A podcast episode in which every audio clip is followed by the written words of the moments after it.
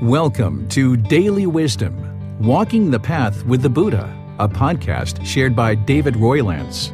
This podcast is dedicated to guiding you to completely eliminate the discontent mind and the suffering it causes by attaining enlightenment. Learn and practice the teachings of Gautama Buddha that will guide you to fully attain a peaceful, calm, serene, and content mind with joy. To support this podcast, visit patreon.com forward slash support Buddha or visit buddha daily wisdom dot com, where you will discover a full range of courses, retreats, and online learning resources to assist you on the path to enlightenment. Now, here's our teacher to share more.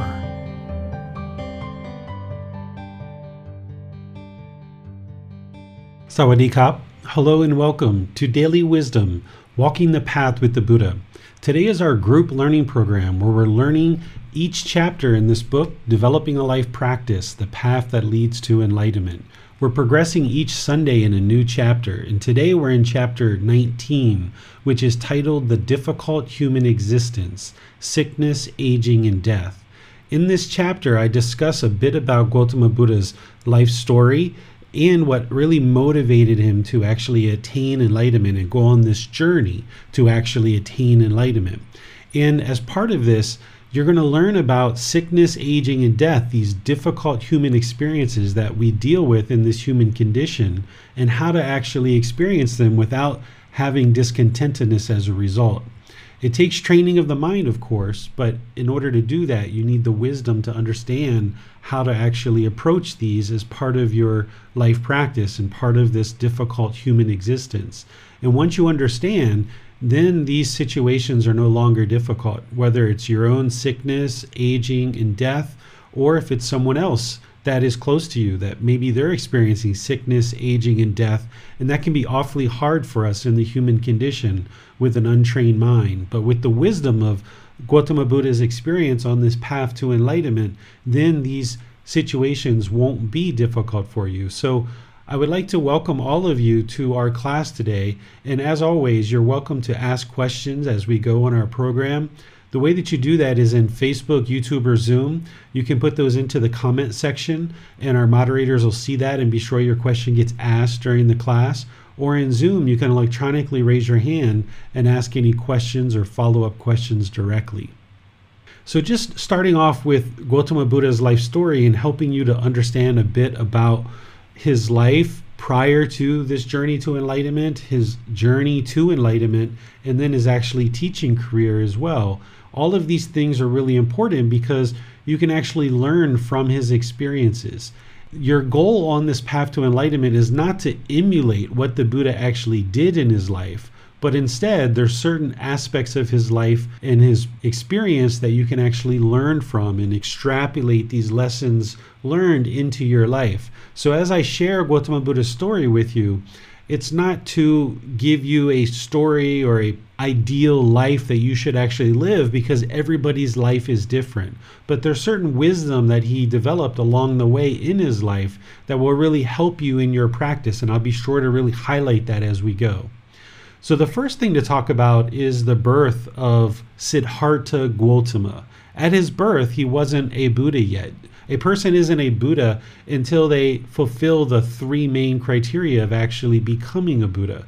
So at his birth, his name was Siddhartha Gautama. He was born to a royal family. His mom was a queen, his dad was a king, and as his mother was preparing to have birth, she made her way back to her homeland because her husband was a king of one particular kingdom and her home was in another area. And as customary during her lifetime was that when you're getting ready to have a baby, you would go back to your parents' home, and that's where you would end up having the baby. So a royal caravan was assembled and brought together in order to take her back to her homeland. And on this journey, she starts going into labor pains a lot earlier than what they had expected. You know, they knew that she would be going into labor at some point, but her labor came without them really realizing that was what was going to happen. So they stopped the caravan. She got out of the caravan, went over to a tree, and reached up and grabbed the branch of a tree as she was experiencing these deep labor pains. And as part of Siddhartha Gautama's birth, he wasn't able to come out through the normal birthing canal, and he came out through the side of her stomach. We might call this a C-section today, but during the lifetime of Siddhartha Gautama, there wasn't the technology to actually do a C-section, so he actually came through the side of her stomach, and his mom ends up dying seven days later as a result, because there wasn't the technology to be able to save her life as a result of this baby being born out through the side of her stomach. When he was born, there is a story that says that he walked seven steps as soon as he was born, and lotus flowers popped up underneath of his feet, and that he said in his own voice that this will be my last life. Now, I share this with you because this is what you will hear, this is what you will see if you study the life story of Gautama Buddha. But based on what I understand, I think this was probably some embellishment about his life story, because when you have someone who's been so impactful to humanity like Gautama Buddha was during his lifetime, oftentimes as the stories get handed down from one generation to another, there's oftentimes a lot of embellishment of the story. This is the story that's actually in the Pali Canon that you can read about the life and the birth of Gautama Buddha, but I'm not sure that this is actually one hundred percent true, because we know that nothing was written down during his lifetime, and it wasn't until after his death that things were written down. So this aspect of him walking immediately after being born, lotus flowers popping up under his feet, and announcing that it was going to be his last birth, if this was actually true and what actually happened, the next part of this story wouldn't have need to have happened. So now let me share with you the next part of the story. The next part of the story is that his father summoned advisors to come in and help him to understand what his son was going to become in life. Now, if you have a baby that as soon as they're born, they can walk, lotus flowers are popping up under their feet, and they can talk, I don't know that you would need advisors to come in and actually consult with you and help you to understand what your son is going to become. I think it's pretty obvious of what's going to happen with this individual. So that's why I say this is probably an embellishment of the story. But nonetheless, we know that these advisors came in and advised the king. This was kind of a standard practice during their lifetime of getting advice from kind of sages and fortune tellers and people like this to understand what's going to happen with your son. And one hundred seven advisors came in, and all of them told the king that his son was going to be a great monarch and was going to expand his territory very far and very wide. He was going to be this great leader. And of course, his dad really enjoyed hearing that. But there was one other advisor who came in, the one hundred eighth advisor. And he apologized to the king and said that he's sorry that these other advisors were actually incorrect in terms of the type of leadership that his son would provide. He said, yes, he is going to be a leader, but not in the way that you think. He's not going to be a monarch and expand your territory. He's going to be a spiritual leader. And his father didn't like this. His father was very much wanting him to be this monarch and this king and expand his territory. So what he did is he sequestered his son into the royal palace and gave him everything that he could imagine, you know, uh, lots of beautiful clothing, lots of wonderful food, royal riches, people to take care of him, you know, from birth all the way through. He was having nothing but these pleasures of life, all the things that you can imagine that a royal family would be able to afford. Well, at the age of twenty-nine, Siddhartha Gautama hadn't been outside the palace yet, and he was about to become the king, because during this period of time, you didn't become the king when your father died. You actually became the king at the age of thirty. So Siddhartha Gautama, getting ready to become the king, realized that he was about to become this ruler of this kingdom that he had never even seen. He had never even been outside the royal palace. So he makes these trips outside the royal palace without his father knowing, and he takes his attendant with him. He has this trusted attendant who takes care of him and kind of advises him. These are called the four observations that we describe this, and we usually talk about it as one trip going out and seeing these four observations, but some people describe it as individual trips, that he made four individual trips outside the palace. But based on the way that I've seen it written in the Pali Canon, it was just one trip outside the palace, and he made these four observations that really changed things for how he was thinking. Because at this time, he had been raised by his stepmother, which was his mother's older sister. He had a wife and he had a child that was born, a very young child, very much an infant. And when he went out into the kingdom and he saw a dead person, he saw a sickly person, he saw an aging person, and he also saw an ascetic or a monk, someone who had given up life seeking the truth. When he saw this aging person, he had to ask his attendant, you know, what is that? Because he had never seen a person very advanced in age like this person. And he saw that there was a lot of misery around this aging. And it was explained to him that this is what happens as you get older. You know, the human body starts to get old and decay, and it starts to look this way, and, and it becomes very miserable sometimes as the body ages. And he saw a sickly person, and he saw the misery around this person, and the relatives being very upset, and the individual themselves being very much in despair. And he had to ask, you know, what is that? What's going on over there? And his attendant had to explain it to him. And he saw a corpse, a dead body, and he didn't know what that was. And he didn't realize that at the end of this life that there's death. And it was explained to him that, you know, this is what happens as you get older and as you are sickly and as you advance enough in age, then eventually the human body actually dies. And he saw that there was all this discontentedness among the relatives around the person who had passed away, and he didn't understand any of that. And then he saw this person who was meditating and was seeking a better understanding of life. And after observing the first three observations and then seeing the fourth one, he had decided that that's what he would like to do. He said that he wasn't interested in ruling over this misery and this despair that he observed in the kingdom, that what he was really interested in doing is figuring out why these things occurred and why there was so much misery and despair and displeasure during sickness, aging, and death. So as he makes his way back to the royal palace, he decides he's going to leave the royal palace and move away from the palace and becoming the king and go on this journey to understand life so that he can find the answers to this sickness, aging, and death. And when he decides to leave, he decides to do it at nighttime because he didn't understand about craving, desire, attachment yet. But he understood enough that if he felt that if he said goodbye to his wife, or if he picked up his son and gave a final goodbye, that it would be too strong of a emotion, too strong of a feeling that he wouldn't be able to leave. So there's pictures and artwork of him that artists will replicate this, where he kind of peeks in on his wife and his son as they're sleeping.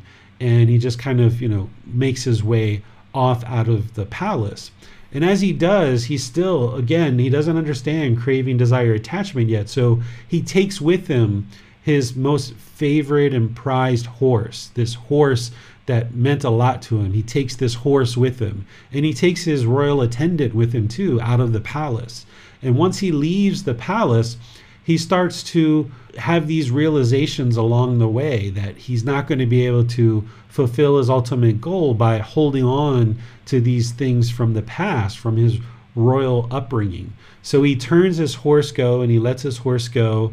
He says goodbye to his royal attendant and sends him off. And he even decides to cut off his hair.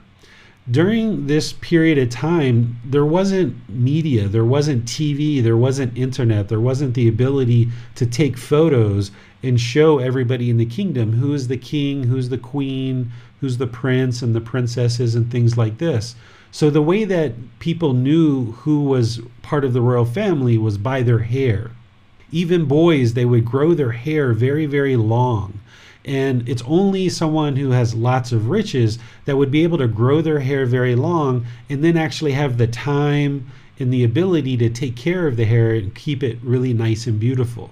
For people like us who were just commoners, we would be out working in the field, we would be sweating, we would be doing labor jobs, we would be working in businesses. We wouldn't have time to brush this hair, comb this hair, wash this hair, take out the knots, do all the things you need to do in order to take care of this hair. So Siddhartha Gautama had this very long hair, and he cuts it all off right towards the beginning of when he goes off out of the palace and makes his way towards enlightenment. And this is essentially a sign that says, like, I'm never going back, because he spent twenty-nine years growing this hair, and there's never going to be a situation where people would believe that he was actually the king of this kingdom, having cut off his hair and not being able to have this hair. People, as he would go around the kingdom, would not even consider that he was actually the king, and he wouldn't have the respect and admiration that a king would need in order to kind of rule over the people. So by cutting off the hair, it helps him to let go of the past and let go of this royal heritage, but it also helps him to start understanding that he is not this physical body. And even today, we still cut off our hair to help us to practice in such a way that this image that we have in the physical body is not who we are as a person, and helps us get closer to non-self, and realizing non-self and eliminating that first fetter of personal existence view. So from there, the Buddha, who was not yet a Buddha, he's still Siddhartha Gautama, ends up studying with two individual teachers. First, he takes up training with this one teacher, and his goal was to solve this discontent mind. His mind was highly discontent at this time, and he was interested in solving that problem. So he went off and studied with an actual teacher. And this teacher taught him all kinds of various things, mostly disparaging the physical body. They were doing things like starving the physical body. They were hanging themselves upside down from trees. They were piercing the physical body with metal implements, things like this. The thought was that if you cause this physical pain to the body and you could train the mind to transcend that physical pain, that then you would experience enlightenment as a result of that.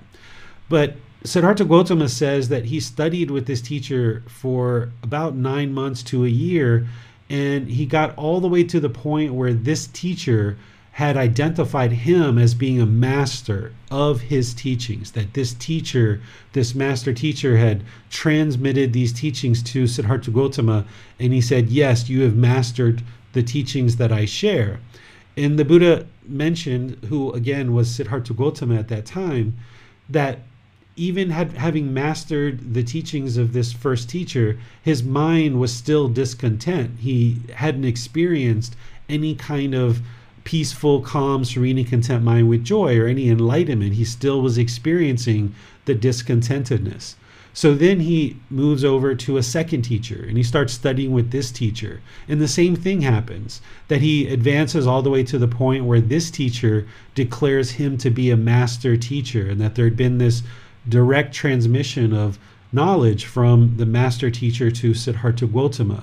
But again, Siddhartha Gautama noticed that his mind was still discontent. He hadn't progressed from the time that he left the palace and experiencing this discontentedness to the time that he had studied with these two teachers. He was still experiencing discontentedness. So kind of frustrated with all of this, he goes off on his own in the forest. And when he goes off in the forest, trying to figure this out by himself, all he knows is the methods and the practices that these earlier two teachers had shared with them. So he continued to starve himself. He continued to do things to disparage the body. And he was just on the brink of death, where a little girl and a mom comes and actually offers him some rice.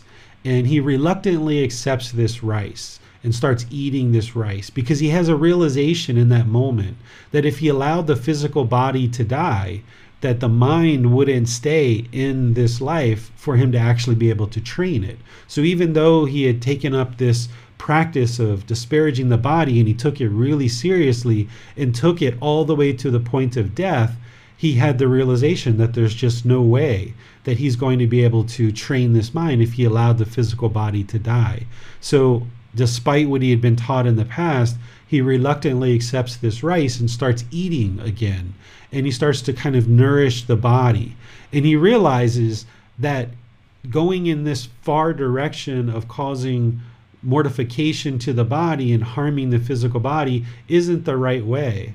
But also indulging in sensual pleasures and just kind of engrossing yourself in food isn't the right way either. So he starts focusing on this middle way where he's not causing harm and physical pain to the body, but he's also not indulging in sensual pleasures either. And this is where his practice really takes off. And he really starts to notice the progress in terms of the condition of his mind as he starts learning more and more on his own, and he starts to discover this path to enlightenment. The total journey of his journey to enlightenment is six years, two years with those other teachers, and then four years on his own. So while he had other teachers, these teachers' teachings didn't lead to enlightenment. It was his own journey for those four years that actually helped him to actually attain enlightenment and actually, actually attain it. So this is why we say one of the first criteria to actually become a Buddha is you need to be able to attain enlightenment on your own without the help or support of any teachers. So in his journey, his actual attainment of enlightenment came through his own independent journey. It didn't come from any kind of teachings that he learned from these first two teachers. And as he becomes more and more enlightened and he realizes that he's eliminated discontentedness in the mind, he ends up spending time around this one particular tree, which we call it a Bodhi tree. And there's a scientific name for it too. It has a very specific shape of leaf that I'll share with you guys in a future chapter here in a few weeks. And he spends time at this tree for seven weeks contemplating whether or not he would actually like to teach other people what he's discovered. Because he knew what he had discovered and what actually led to enlightenment was so very different than anything that other people in that region of the world were practicing. These other teachers that were sharing teachings in these different communities, they were all claiming that they knew what enlightenment was and that they had attained enlightenment. But by this point, having attained enlightenment, he's now Gautama Buddha. He knows that those teachings that others are sharing do not lead to enlightenment, but yet all these people are believing that they do. So he spends seven weeks contemplating whether the world was actually ready to hear what he had to say about this path to enlightenment. Finally, he decides to actually move towards where he was learning before in order to share these teachings with the people that were in his original community where he joined these first two teachers. So he starts making his way towards this area, and there was five ascetics or five monks that saw him coming. And they were actually laughing at him and joking because he had meat on his bones. He actually looked healthy. And here they are starving themselves, hanging themselves upside down from trees, piercing themselves with these metal implements, thinking that's what it takes to get to enlightenment. So when they saw the Buddha coming, they didn't know he was a Buddha. All they saw was this person coming with a shaved head, you know, wearing a robe and having meat on his bones. And to them, when they saw this, they attributed this to somebody who was not on the path to enlightenment because he wasn't starving himself. But he knew that he had attained enlightenment, and even though these people were laughing and joking and mocking him, it didn't hurt him because he had already attained enlightenment. He wasn't experiencing any anger or sadness or frustration or irritation. Nothing that they said to him would be able to shake up his mind. So through hearing all of this mocking and all of this ridicule that they were directing towards him, he decides to sit down, place his hand on the ground, and he caused the animals to come to where he's at. This is the first miracle, the confirmed miracle that he actually performed as a way of helping these five ascetics realize that he had actually attained enlightenment. These five ascetics were four of his past classmates, and one of them was one of his previous teachers from before. And when these five ascetics saw him sit down, touch the ground, and these different animals came running from the forest towards to where he was at, you know, deer and birds and bear and all these different animals coming from the forest to come to where he was, he just silently called them by touching the ground. At that point, having seen the miracle, they sat down and they decided to listen to what he had to say. Here, this is where he teaches the Four Noble Truths, his very first discourse, to help them understand why they were experiencing discontentedness, because they didn't understand why the mind was experiencing discontentedness. This is where he explains what discontentedness is. He explains the cause of it. He explains the elimination of it, and he explains the path forward. And by the end of his talk, these five ascetics knew that he had discovered the truth, because he was able to explain it to them in a way that they could then independently confirm through their own understanding to see that, yes, he was indeed speaking the truth, and this is what leads to discontentedness, and then they could eliminate it through the ways that the Buddha was explaining. So he spends the rest of his life for forty-five years sharing these teachings, not only with these original five, but more and more and more people started to understand that he was sharing these teachings and it was helping people, because these first five ascetics slowly became enlightened. And then it was common for a teacher to come together with another teacher of another community to come and discuss their teachings. And their students would come around and listen to these two teachers discuss their teachings. And there were times where the Buddha would be discussing his teachings with another teacher, and this other teacher would get angry and frustrated and irritated and kind of storm off. And the Buddha, his students, and this person who stormed off, their students, would be able to see that this teacher wasn't enlightened. He wouldn't storm off in anger if he was actually enlightened. So in this way, sometimes the students that were gathered around that teacher who stormed off realized that their teacher wasn't enlightened, and then they would become students of the Buddha. And there were even sometimes where the Buddha would talk in such ways with the teacher, helping this other teacher understand the Buddha's teachings, that that teacher would then decide to now become a student of the Buddha and bring his students or her students along with them. So slowly but surely, more and more people were starting to learn the teachings of the Buddha and see the truth for themselves, that the condition of their mind was gradually improving. But during the lifetime of a Buddha, not everybody understands that that person's a Buddha. If somebody has actually studied with that person and they know their backstory, that this person doesn't have any teachers, that they've discovered the teachings by themselves, and they're sharing the teachings and helping other people to attain enlightenment. And then once they die, they leave the teachings in such a condition that their teachings continue to help other people attain enlightenment. These are the three primary criteria that make a Buddha a Buddha. Is they will attain enlightenment by themselves as an independent journey. They will spend the rest of their life helping countless people to attain enlightenment. And after their death, they will leave the teachings in such a condition that countless more people will attain enlightenment after the death of this individual who was teaching.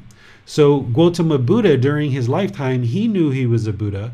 His students, people who were advancing to a certain degree, they knew that he was a Buddha, but there were other people in the community that didn't necessarily know he was a Buddha because they didn't take the time to learn and understand his teachings. There's no outward appearance of someone who's actually attained enlightenment. It's not like, you know, there's a certain mark on the forehead, or there's a, a certain color of skin, or a certain color of hair. There's no outward characteristic that you could prove that someone is a Buddha. It's all about the training of the inner mind. So over this forty-five year period, Gautama Buddha shares more and more of these teachings, and countless people attain enlightenment. And then upon his death, more and more people attain enlightenment. During his lifetime, All the teachings were shared orally. It was very important during the Buddha's lifetime to learn the teachings and remember them, because every two weeks he would have his students recite them orally, word for word for word. And as the mind becomes more enlightened, you actually develop this focus, concentration, clarity of mind, and deep memory to be able to actually remember his discourses and his teachings word for word. And then he reinforced that with having them recite them and chant them every two weeks. This is why we actually do chanting in this tradition, is because this is how the Buddha kind of started things off and put things into motion. But then sometime after his death, they actually write the teachings down. And now we refer to that as the Pali Canon. This is the original source text. But the original source text that we point back to as being the original teachings originates around eight hundred to twelve hundred years ago. Obviously, they wrote things down either immediately after the Buddha's death or sometime within two to five hundred years after his death. The exact date of when he actually wrote things down, we don't know when they actually decided to write them down, but it was sometime after his death within the first two to five hundred years.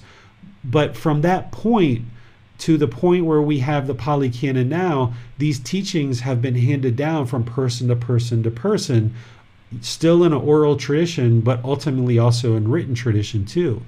And because of the universal truth of impermanence, this is why it's important that you don't believe any of the teachings, because teachings can be modified as they're handed down orally, or even as they're being handed down in written format.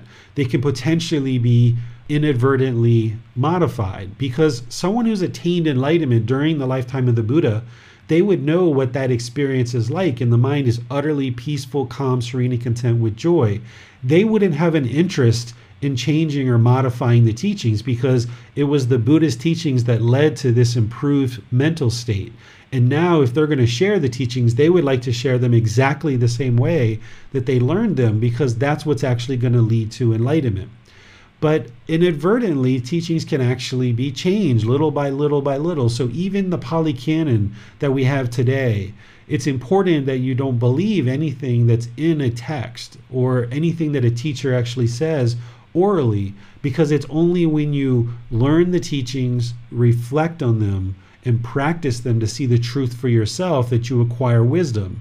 And when you see the truth for yourself and you have this wisdom, now you will make wiser decisions through training the mind, and you'll see the condition of the mind gradually improve. This is how you know you're learning the actual teachings of the Buddha. Because if you learn something and you can't independently confirm that it's true, if it's based on rites, rituals, ceremonies, and worship, you know that that's not the truth. Or if a teacher is asking you to believe what they're sharing, then you know that this isn't the Buddha's teachings, because he never asked anyone to believe him about anything. He encouraged people to come investigate his teachings and examine them. And through your own independent verification, this is what leads to wisdom. And then when you observe the condition of the mind improving where discontentedness is gradually diminishing, that's how you know that you're learning the teachings of the Buddha and it's the actual truth, because you know what it felt like to be angry in a certain situation. And now that same situation happens and you just feel irritated. There's no longer this rage or this anger that you experienced before. And then that same situation happens and you just feel annoyed. You don't even feel irritated anymore. And then that same situation happens and all of a sudden the mind is just completely peaceful. You don't even experience any annoyance anymore. So gradually, as you train the mind, you see this diminishing of all discontentedness, and the mind comes into this peaceful, calm, serene, and content mind with joy. And that's how you know what you're learning is the truth, and you can continue to progress on this path to enlightenment. It's only a Buddha's teachings that are actually going to lead to enlightenment, because once a Buddha arises and they deliver the teachings, any modifications or changes that are made later after a Buddha's death, this isn't the path to enlightenment. So it's really important that in order to actually experience enlightenment, that we go back to the words of the Buddha and experience what the Buddha experienced. Any changes that have happened through oral tradition or any kind of writings is only going to mislead people in the opposite direction if you're not actually doing independent verification of the truth to come to the actual wisdom of the Buddhist teachings. It's through that learning, reflection, and practice that you see the condition of the mind gradually improving. And when you see that condition of mind gradually improving, that's how you know what you're learning is the truth, in addition to just independently testing and verifying each aspect of the teachings. So what I'd like to do is just pause here before we talk about sickness, aging, and death, because these were the real motivators that led Gautama Buddha into this journey. And there's things that he discovered about these on his journey that will help us to understand this. But before we do that, I would like to just see if you guys have any questions on his life story and what we've been discussing so far. You can put that into Facebook, YouTube, or Zoom in the comment section, or you can electronically raise your hand and ask any questions that way. Hello, teacher. As for the story shared about what happened to Siddhartha Gautama when he was born, it seemed that it's a distinguished story. So does this mean that a Buddha is not a human, maybe a unique kind of beings, but not a human? A Buddha is a human being. Oftentimes, people would like to consider him a god or an avatar or unhuman, but a Buddha is a human being. They're just like you and me and everybody else. They're a human being who meets these three primary criteria, is that they had this independent journey. Through this independent journey, they discovered the teachings that lead to enlightenment.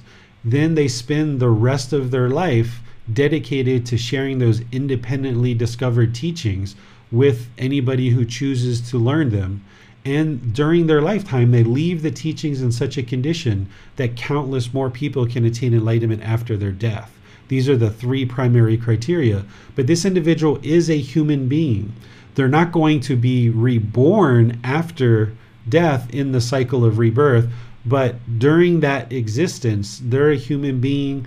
They're a teacher. They're sharing the teachings to help guide others to enlightenment. They've no longer have any craving, desire, or attachment. Their only interest for the rest of their life is to share the teachings that led to their own enlightenment. They're no longer craving wealth or fame or any of these other things, these material possessions in life. Gautama Buddha learned as Siddhartha Gautama that living in the palace and having these royal riches and all this wealth isn't what's going to lead to a peaceful, calm, serene, and content mind with joy. He had all the wealth, he had all the fame, he had all the power and credibility of being a monarch, and that isn't what leads to a peaceful life and a joyful life. So having left that, then once he experiences enlightenment, a Buddha is going to only be interested in sharing their teachings with those people who are interested to learn, but they're doing it as a human being. They're still in physical form, they're still breathing, they still have lungs, they still have a heart, they still have a personality, they still tell jokes, they still have fun, they still have enjoyment, but they don't have any of those discontent feelings that would drag you down into the mud and feeling all this negativity and all this burden, all this stress and anxiety that gets carried around in the unenlightened state. Well, was it necessary for him to attain enlightenment to leave the palace? I mean, that is it necessary for everyone to attain enlightenment to leave this life and go to the forest? This is what the Buddha did, but that's not what everyone needs to do. What we need to do is benefit from his experience. You know, he chose to go off, leaving his family and go off into the forest, and that was the way that he chose to experience enlightenment. And at that time, he probably didn't even really understand one hundred percent of what it took to get to enlightenment. He just knew that he needed to let go of these things that he was holding on to as part of the royal family. And one of the best ways to let go of something is to distance yourself from it. So by him going out into the forest and living this very basic life as pretty much a homeless person in the forest, roaming around, accepting donations of food, clothing, and shelter, and water, and medical care from others, he was able to separate himself from all those things that his mind was holding on to. And that was able then to help his mind to let go of them.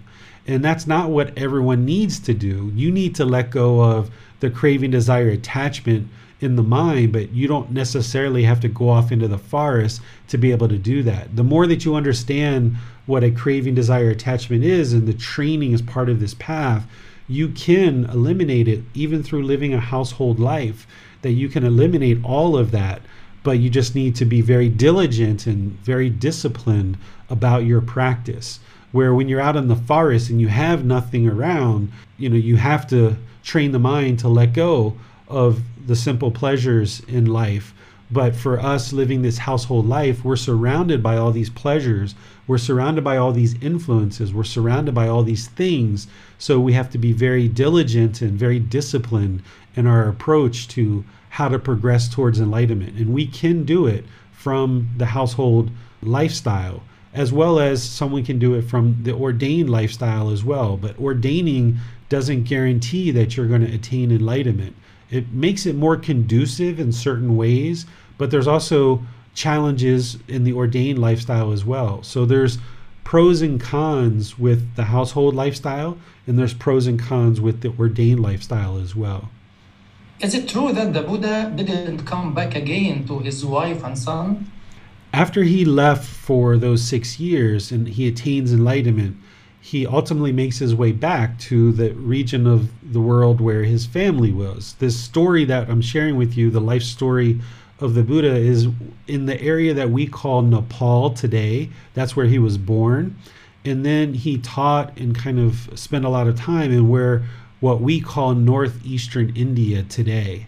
In these sites of the Buddha's birth, his enlightenment, his first discourse, and his death, are actually all still identified as being there today. So you could actually go visit his birthplace, the actual place where he was born.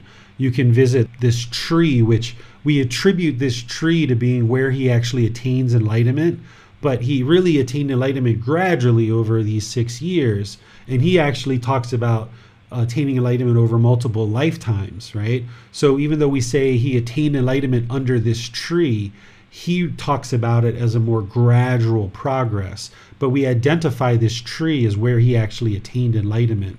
And then the location where he delivered his first discourse and his death, these are all places you can go visit today. But he ultimately makes his way back to the area where his father's kingdom is, and various members of his family actually start joining him to become ordained. His son is the very first novice who joins him. A novice is a person who isn't yet ordained. They basically practice alongside of ordained practitioners, but once they become twenty years old, then they fully ordain as an ordained practitioner. His wife ends up joining him to become a female ordained practitioner. His stepmother is the very first female ordained practitioner who asks to ordain with him. And there's cousins and other people like this, to the point where his father actually came in despair, pleading with the Buddha to stop accepting people from the royal family, because his father was really attached to this kingdom and the royal family and wanting this family to continue. And all these family members were observing how peaceful the Buddha was, and they were all leaving the royal family to come join the Buddha. And the father, the king, thought that his family was going to fall apart and the kingdom was going to fall apart. So he pleaded with the Buddha to stop ordaining people from the royal family. And the Buddha implemented a guidance at that time that said, if you're going to ordain, you need to have the support of your mother and your father. And if you're married, you need to have the support of your life partner. If you have children, you have to have their support. Essentially, they have to agree that you're allowed to go ordain. And even today here in Thailand, this guidance is still practiced, so that when they actually ordain, your parents or your life partner, your children, these are all people who cut the first hairs off of your head as part of the ordination. And this is a symbol and an acknowledgement that they support you to actually progress and go forward towards being an ordained practitioner and towards enlightenment. Because a child leaving a home, or a husband or wife leaving a home, uh, where there's life partner, there's children, there's parents, this person, whether they're a man or a female, is providing a certain level of support to the household. And just having people leave without concern of the people that are still in the household, this would put a real strain on the household. So when the Buddha realized this by way of this conversation with his dad, that's when he implemented this guidance and said, if you're interested in ordaining, you need to have the support of your parents, your life partners, your children, and things like this. And that guidance still is practiced here in Thailand today as part of someone ordaining. Well, as for the first miracle, is this the way that a Buddha start teachings, that a doing a miracle and then the students believe in him? What a Buddha will do is they will have an initial group of people that they will perform a miracle for. And it's a fairly small group of people. They will perform the miracle to ensure that those people know that they're a Buddha. But then from that point forward, they won't perform any miracles. They don't need to perform any miracles because he doesn't need people to bow down to him and acknowledge him that he's a Buddha. It's not about worshiping him. That's not what's going to lead to enlightenment. What's going to lead to enlightenment is people learning, reflecting, and practicing teachings. And a Buddha has enough wisdom that they can go from having no students whatsoever, just having attained their own enlightenment, and having deep, profound wisdom, they can go from there to actually sharing the teachings in such a way that their students can actually see the truth for themselves. They don't need their students to believe them. In fact, a Buddha would encourage their students not to believe them. And as the students are learning the teachings of a Buddha, they would be able to see the penetrating wisdom of that individual, and they would be able to independently verify it themselves. They may not know that that person's an actual Buddhist still, but they would be able to at least learn the teachings and practice them to the point where they could independently verify the teachings and see the condition of their mind improving. So a Buddha doesn't walk around, you know, with a badge that says, I'm a Buddha, you know, bow down to me now. Uh, a Buddha is not interested in that. A Buddha is interested in encouraging and supporting and motivating people to progress on this path based on their own choices. A Buddha is not going to force their teachings on the others. They're not going to be pushy. They're going to accept any students who come to learn with them. And then when that person has made the choice that they're interested to learn, they're willing to learn, they're going to put in the determination, the dedication, and the diligence. The Buddha has all the wisdom that they need in order to share the teachings in such a way that that person can independently verify their teachings. And then as they progress in their learning and developing their practice, that person will see for themselves that the condition of their mind is improving. But even still, a Buddha is not interested in convincing other people that they're a Buddha. A Buddha is only interested in helping guide people to enlightenment. There's no benefit in a Buddha going around and being boastful and arrogant or egotistical about being a Buddha. A Buddha themselves has already eliminated all that. They already eliminated craving, anger, and ignorance. They've eliminated the conceit. They've eliminated arrogance. They've eliminated pride. They're not going to be boastful. So a Buddha doesn't need to perform miracles to convince people they're a Buddha because their wisdom can speak for itself. And they don't need people to know that they're a Buddha. In fact, it actually is helpful if people don't know who a Buddha is. Because if you can imagine today a Buddha arising in the world, if people knew that this person was a Buddha, you'd have a whole bunch of people that would just be in such awe and kind of admiration, maybe even worshiping this person.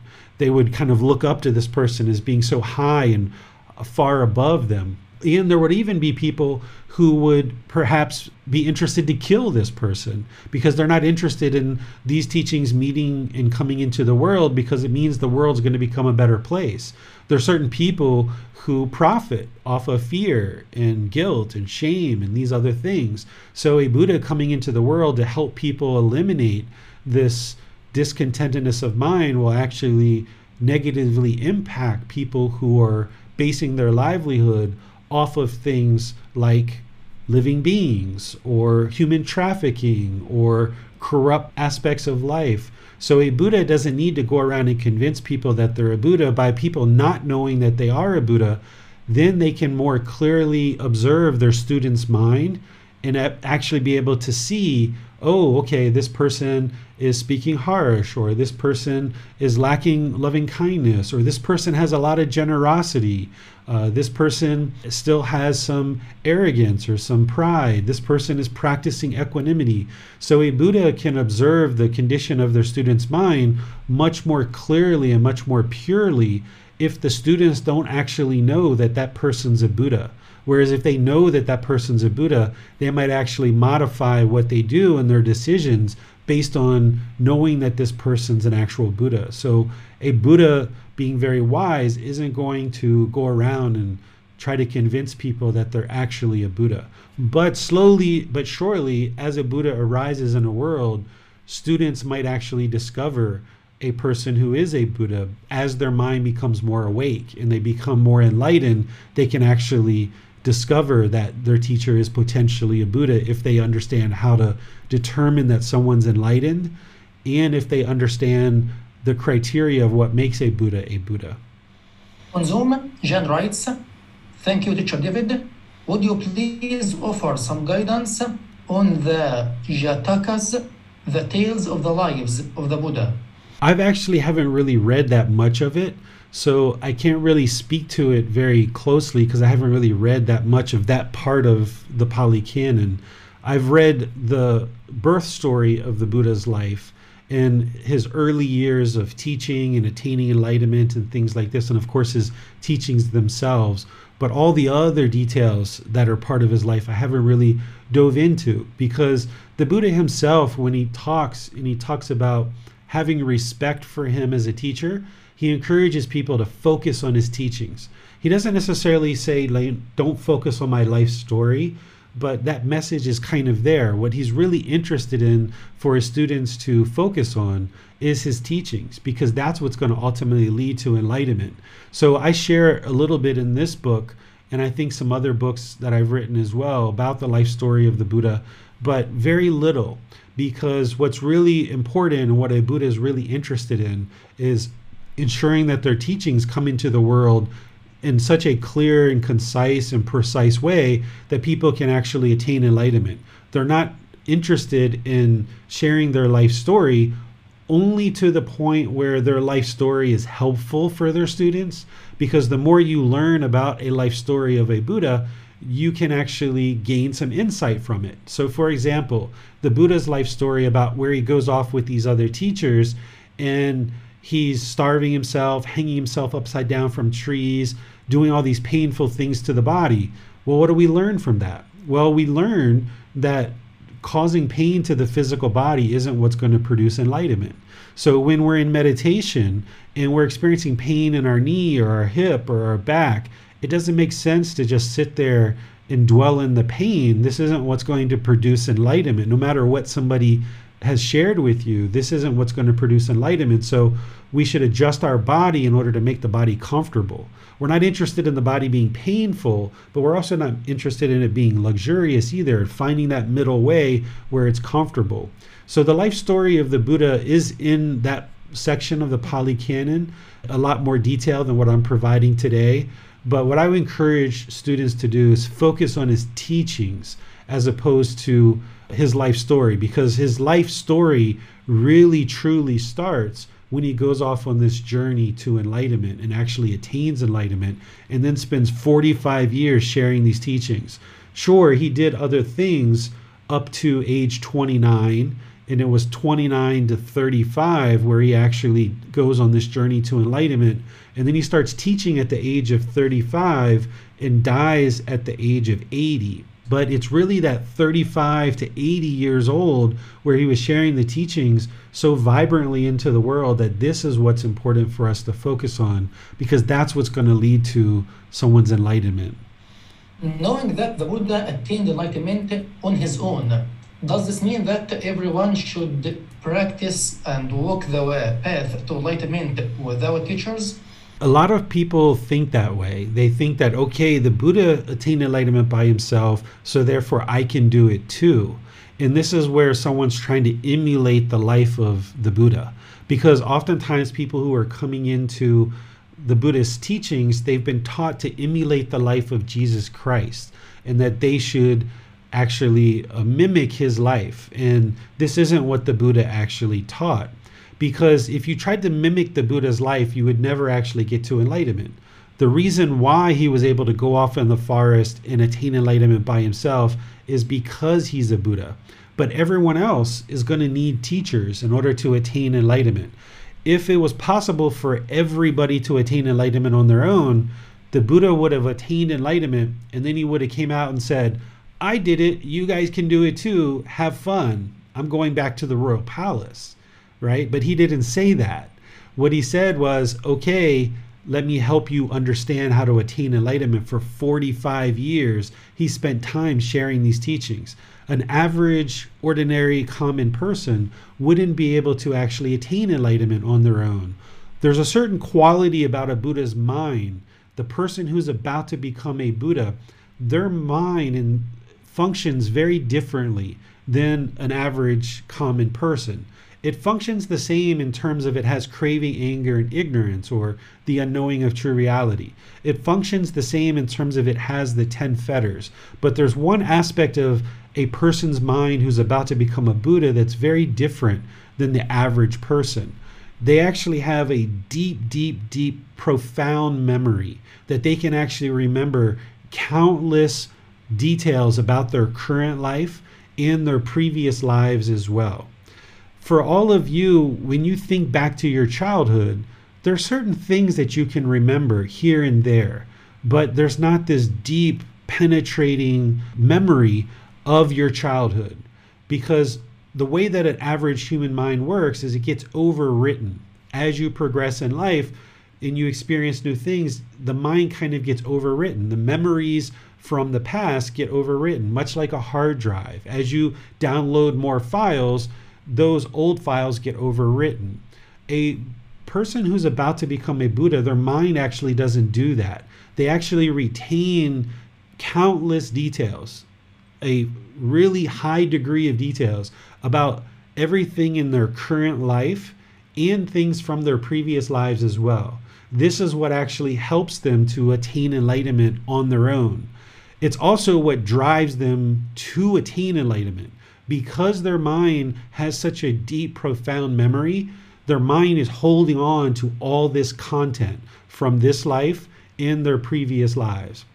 When Siddhartha Gautama was growing up at age ten and twelve and fifteen and sixteen and twenty, he would have been learning things along the way that were ultimately going to help him when he attained enlightenment, as he progressed on this journey to enlightenment. He wouldn't have known that at age ten or twelve or sixteen. He wouldn't know that he was destined to become a Buddha, but he would have been learning things along the way. And he was accumulating so many things that his memory was so profound that his mind almost kind of breaks when he sees those four observations. When he sees sickness, aging, and death, it's like someone flips a switch and the mind goes into this discontentedness where you don't get any reprieve from it whatsoever. So where an average person might get angry and then it goes away for a while, and then there's some frustration, it goes away for a while. Once a person who's about to become a Buddha experiences something like these four observations, it's like someone flips a switch and their mind is just highly discontent. And there's no reprieve. The only thing that will fix it is for them to actually discover the path to enlightenment, and that's what's going to ultimately fix it. So this memory that they have, accumulating memory over the course of this life, then when the mind kind of flips this switch and it almost breaks, then they go off on this journey to attain enlightenment. Their mind would remember all these little lessons from this life and previous lives to help them actually get to enlightenment in this life. So this quality of their mind, where they have this deep, profound memory, is what ultimately makes them very different than the average individual human being that leads to their enlightenment. And they have this ability, so therefore they're actually able to attain enlightenment, where an average person wouldn't be able to do this. Once they attain enlightenment, then their mind has eliminated all the pollution, all the clutter. But a Buddha still has this profound memory that they have as part of their birth into that last life, and they actually become a Buddha. So now that they've purified the mind and they're retaining the teachings, they have such penetrating wisdom because their mind has this deep, profound memory that they can now remember every little tiny detail of what it took for them to actually get to enlightenment. And it really helps them as they deliver the teachings to their students, that they have the ability to recall this wisdom from their independent journey to enlightenment.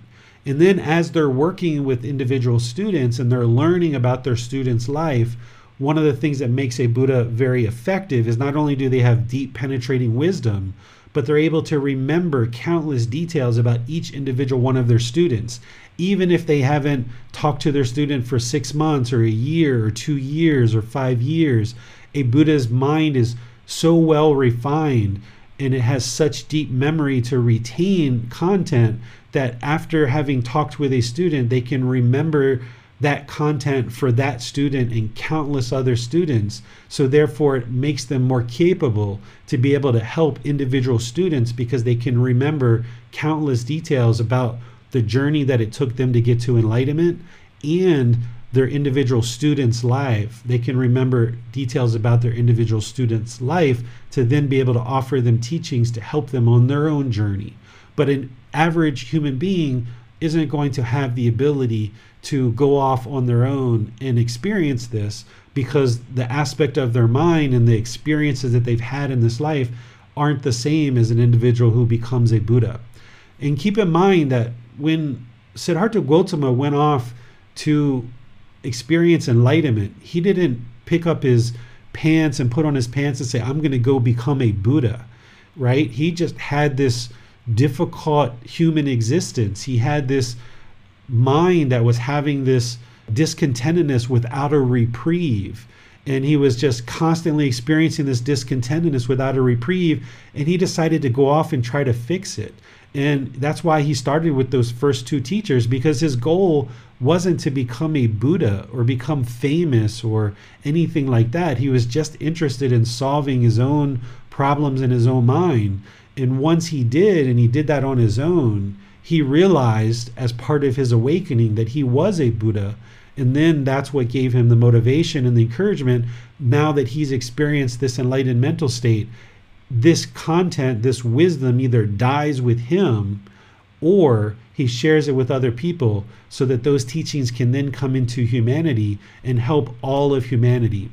A Buddha has such deep amount of loving kindness and compassion for the entire world that once they progress to enlightenment, that's why they spend the rest of their life sharing their teachings, because of their deep, deep, deep loving kindness and compassion that they have for every being in the world.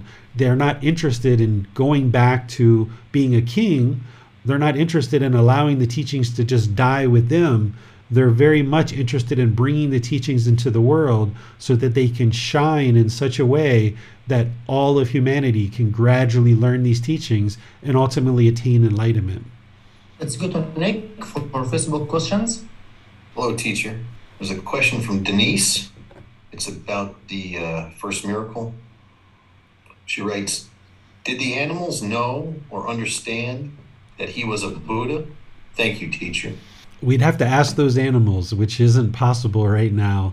I would imagine that they didn't, because they wouldn't know what a Buddha is in the animal life, but he was able to motivate them in terms of this miracle to be able to come to where he was at. And there's other stories during his lifetime of where there was like a charging elephant, and just through the Buddha's calm demeanor, the Buddha didn't have fear, of course, so he was just very calm, and the elephant, you know, kind of stopped short of charging him and actually killing him. So there's a lot of different stories like this as part of the Buddha's life between the Buddha and the animal world, right? There's always kind of these connections between the Buddha and the, the animal realm, and we see these different depictions in the stories. This is just one of those in this particular miracle that occurred where he called the animal. So I don't think that those animals knew, but at least the Buddha had enough ability to call them to help those first five aesthetics to understand that he was an actual Buddha. And that's what got his community of practitioners started, because from that point forward, countless people start to attain enlightenment during his lifetime. Thanks, teacher. No more questions.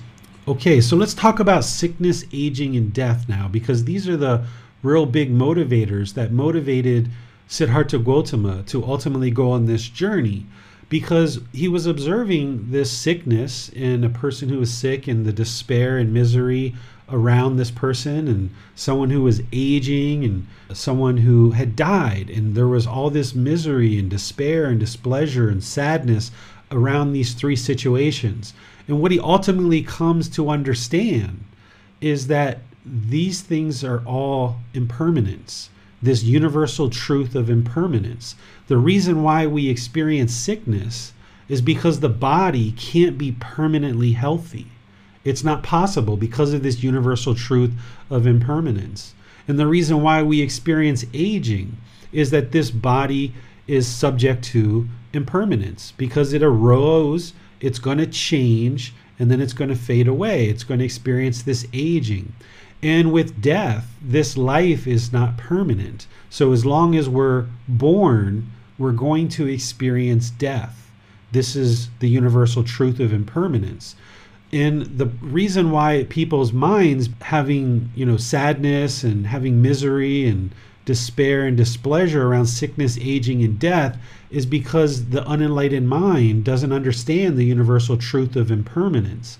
The mind is craving permanence. The mind is craving permanent health. And because we crave permanent health, we want this physical body to be healthy all the time. We have this mental longing and strong eagerness for health. When there's sickness in the human body, the mind doesn't like that, and it becomes sad, it becomes angered, it becomes frustrated. And not only is the physical body sick, experiencing this impermanence, but oftentimes when we're sick, we need to stay indoors, we need to stay in bed. So not only are we experiencing the impermanence of the physical body, but we're also experiencing the impermanence of, you can't go out shopping anymore, you can't go out and see your friends, you can't go to work, you can't go do the things that you normally do. So not only are you experiencing this impermanence of the physical body in terms of sickness and health, but you're experiencing the impermanence that you can't go outside every day. You can't go see your friends every day. You can't go to work every day. Those things are all impermanent. So at the time that the physical body is sick, what I suggest people do is be very good at being sick, because you're going to be sick. As long as you're in this human condition, you're going to be sick. So when you're sick, be sick. Lay in bed, watch T V, read a book, listen to a podcast, listen to some of these online classes, do some meditation, whatever it is, eat some good healthy food, you know, repair this physical body, give it what it needs. But as long as the physical body's sick, if the mind wants to be healthy, then it's going to be discontent during sickness. And oftentimes when we're sick, this is a time where we're very angry, we're very frustrated, because we don't like this impermanence of the physical body. We don't like this impermanence of not being able to go out into the world and do all the things that we normally do. So you need to be aware of that, that oftentimes if you're sick, it can motivate unskillful intention, speech, and actions. And now the people around you that are caring for you, whether it's your family, your friends, or whether you're in a hospital with medical providers and medical professionals, if you're angry and hostile towards these people, your karma is that they may not take care of you as well. So this natural law of karma, of cause and effect and action and result, it doesn't stop just because we're sick. It's just like gravity. Gravity doesn't stop just because we're sick. It's a natural law. So at the time when you experience sickness of the physical body, you need to understand that there's a likelihood that the unenlightened mind is going to be frustrated and irritated, annoyed, maybe angry or sad. And you need to restrain the mind and not allow it to then experience unskillful intentions, speech, and actions, because this is only going to come back to harm you. If you talk to nurses and doctors or your friends or family in harsh, aggressive ways, not practicing these teachings, then those people aren't going to feel as motivated and as dedicated to care for you. And of course, we might think that this nurse and this doctor needs to be dedicated regardless. That's their job. Well, yeah, that's their job, and they're trained to do those kind of things. But you'll get much better care if you continue to practice the teachings of right intention, right speech, and right action, as well as the others, all along the Eightfold Path, which includes right effort, right mindfulness, and right concentration. The golden rule with these kind of things is if you don't have something nice to say, then don't say anything at all, right? That's the best thing to do. So when you're sick, know that the mind can get shaken up during that time, and really be on guard with the mind, with mindfulness, and ensure that you're doing everything you can to regain your health. But then while the body's sick, ensure that you're still practicing these teachings so that you can get good quality care and you can regain your health. And just know that that health is not permanent. And just like the health is not permanent, when the physical body's sick and you're feeling miserable, you can remind yourself, this is not permanent either. Because the mind craving permanence, wanting permanent health, when it becomes sick, because it's craving permanence, one of the reasons why the mind gets discontent is it thinks this sickness is going to be permanent. Even though we know on an intellectual level that it's not permanent, you will get healthy again. But while you're down in that misery with the sickness, the mind oftentimes feels like this is going to be permanent, and that's part of why it gets so frustrated and irritated and angry. So the health is impermanent. So when you're sick, it's kind of like, this makes sense. This is impermanence. But then when you're sick, you've got to remind yourself that this is impermanent as well. And the way to make it impermanent more and more is with wise decisions. You know, taking care of yourself, whether it's medications or whether it's food or water or juices or whatever it is that you need in order to get healthy. You do those things, make wise decisions, and then that's what's going to ultimately bring the body back to health. But even when you do that, it's still going to experience sickness again at some point, because it can't have permanent health. It's impossible for that to occur. And that's why it's part of this difficult human existence, because you're going to be experiencing this sickness over and over. Then there's aging. Aging is a natural part of life. This is the universal truth of impermanence. The problem isn't aging. The problem is that the mind craves youthfulness. The mind is craving that permanent youthfulness, so that when we see a wrinkle or we see a gray hair or we feel some aches and pains in the joints or the muscles, now the mind longs for the youthfulness. It craves and desires the youthfulness again, not understanding this universal truth of impermanence. So as this physical body ages, we need to understand that this is natural. Oftentimes what can happen is if there's craving, desire, attachment for youthfulness, someone might go out and try to make a whole bunch of money in order to pay for surgeries and procedures to maintain the youthful appearance. And these things can be very problematic in terms of requiring a lot of work and effort to acquire the money. But then also, those medical procedures are not permanent either. While that medical procedure may have this person looking better for five or ten more years or fifteen more years or what have you, at some point, all of that is going to age too. And you might actually look worse having had these procedures and surgeries and actually experiencing aging along with it. Whereas if you just train the mind that aging is part of the normal process, and there's nothing wrong with gray hair. There's nothing wrong with wrinkles. There's nothing wrong with feeling some aches and pains here and there. The problem isn't the impermanence that the physical body is experiencing in aging. That's not the problem. The problem is that the mind is craving permanent youthfulness. And if you fix that problem, and you realize that you can't have permanent youthfulness, then this aging just all makes sense. And you just take it as it comes, and you make wise decisions with the physical body to maintain as much health as you can, but you know that you're not going to look the same at the age of seventy as you did when you were twenty, right? It's just not possible. But if the mind's craving that, that's where the discontentedness comes in. So we need to get comfortable with this aging, that it's all part of this human condition, and we're going to experience it, and we just try to do the best we can as part of this aging and keep the body comfortable when we can, but realize that it's going to feel some aches and pains here and there. That's completely normal. And then in terms of death, death is a natural part of life. The reason why we die is because we were born. Some of us have been taught that the reason why we die is because this supreme being of God is pulling us out of this life to come be with him. That's not true. That's not why death occurs. The reason why death occurs is because we were born. Because we were born, we have to die. This is the universal truth of impermanence. There's just no way around that, that every single person has to die. It's not God that's causing us to die. The reason why we experience such problems around our own death is because the mind is holding on and craving and clinging to the things that are here in the world. We're craving these sensual pleasures.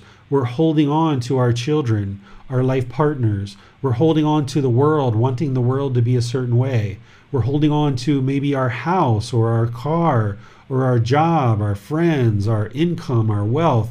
And the more that we cling and hold on to all these things, when it's time to die, the mind's not going to want to let those things go. So therefore, getting close to death is going to be very painful for someone who has a lot of craving and desire, attachment, and clinging. So the goal would be to train the mind to let go of all those things. You still have them in your life. You still have friends. You still have family. You still need a certain income. You still might have to have a job and a house and car and clothes, but you don't cling and hold on to them, so that by the time you get to death, all of that stuff has already been let go of. And if you let go of all of these things mentally, then you'll experience enlightenment in this life, and then you'll experience the rest of this life with a peaceful, calm, serene, and content mind with joy, so that when it actually comes to dying, you'll be completely comfortable with it, because you know it's just part of life. Whereas if you're craving and clinging and holding on to things in this life, when it's time to die, the mind's not going to want to go. It's going to be still holding on.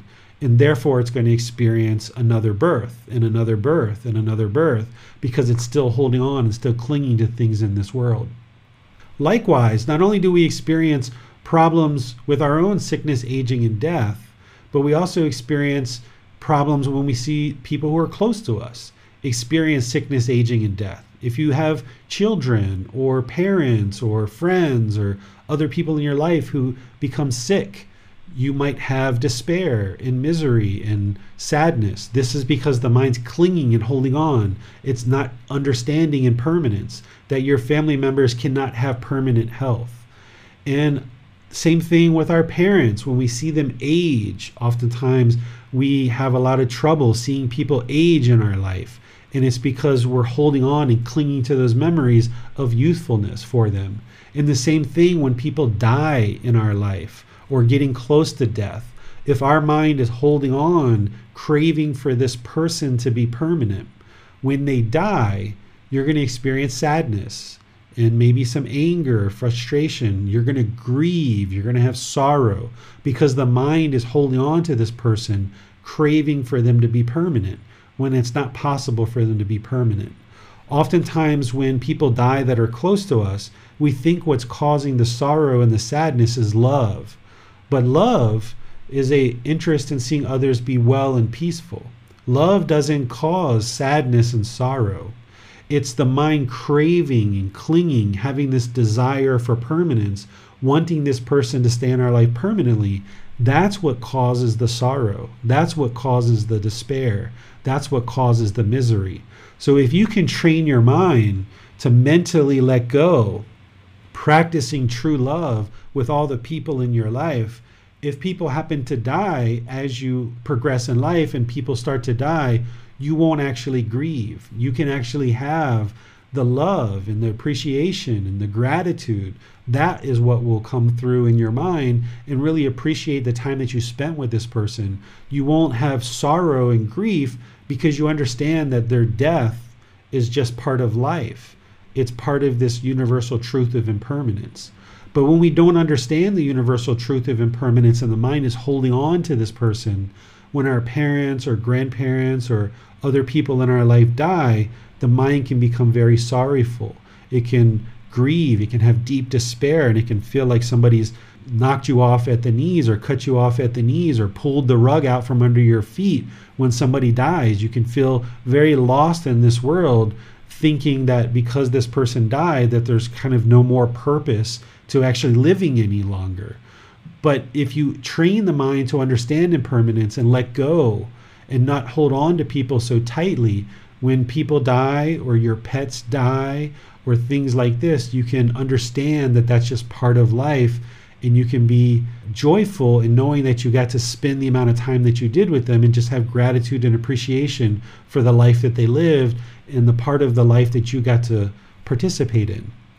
So this sickness, aging, and death is very difficult for the human mind because it's big, significant, drastic impermanence, particularly death.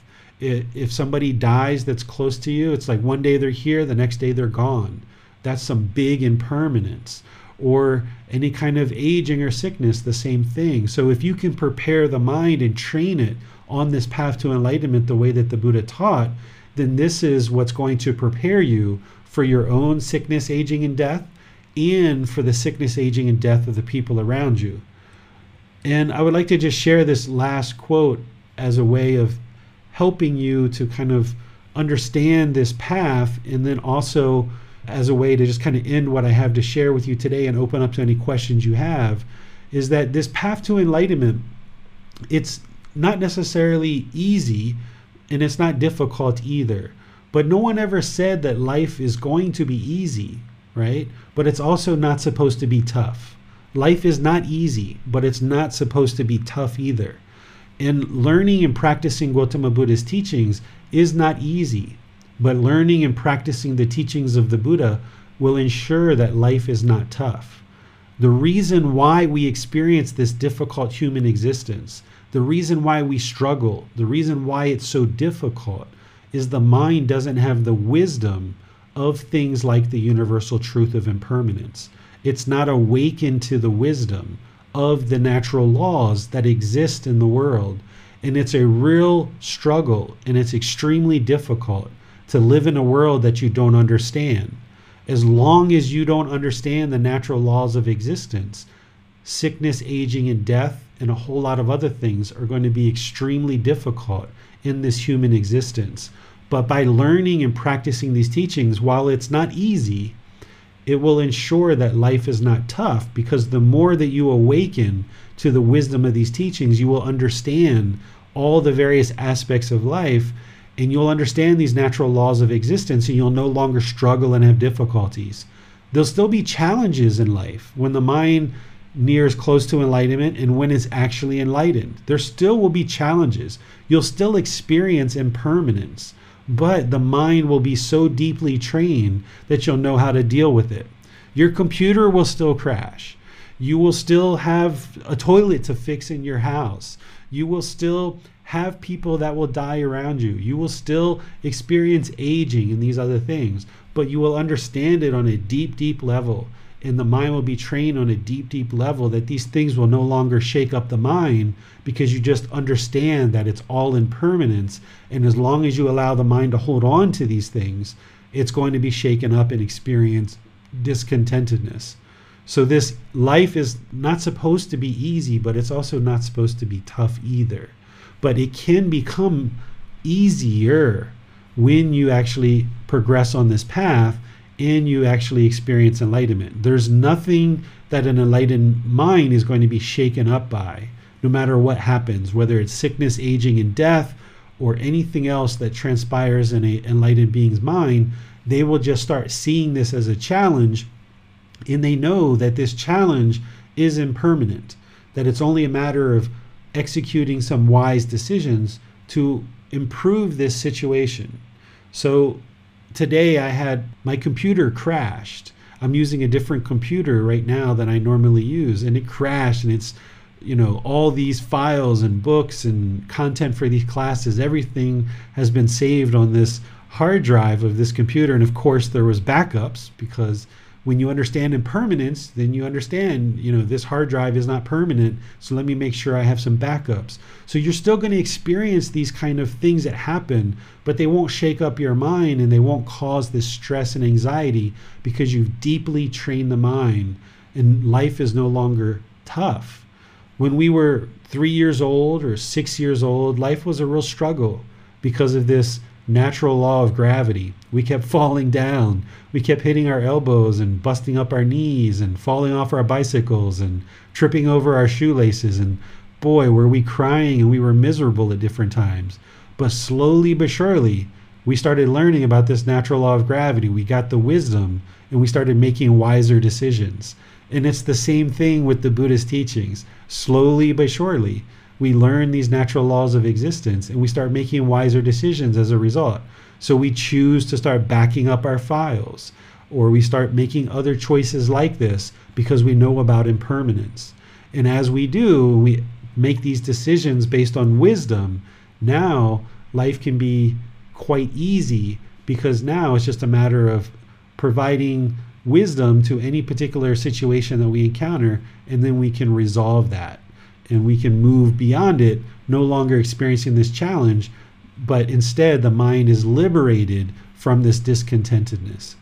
So I'll just end here with the things that I had planned to share with you guys, and I'll open up to any questions that you guys have. You can put those into Facebook, YouTube, or Zoom, or you can electronically raise your hand and ask any questions that you like. Well, is there any way to help someone who is at their last hours in life, someone who is about to die? The best thing you can do is just ask them what would they like, what do they need, and just give them whatever they need. So my wife's mother, my mother-in-law, we knew that her dying wish was that she wanted to die in her house. She didn't want to die in the hospital. And when she was getting close to death, she needed to go to the hospital. We didn't know that this was her time to die, but she was unhealthy and we took her to the hospital, and it had been a slow deterioration of her health. And the doctors had tried different things and they said, you know, your mom's going to die. We've done everything we can do. You know, we don't know how long she's got left, maybe a few days, maybe a week or two, but she's going to die. So we knew that if we allowed her to die in the hospital, that this was going to cause rebirth, because she had a craving to die in her home, because her home was given to her by her mother. So she had this kind of dying wish that she wanted to die at home. So we made all the arrangements with the hospital to allow us to take her home and just made her very comfortable. And she ultimately died at home, a very peaceful death.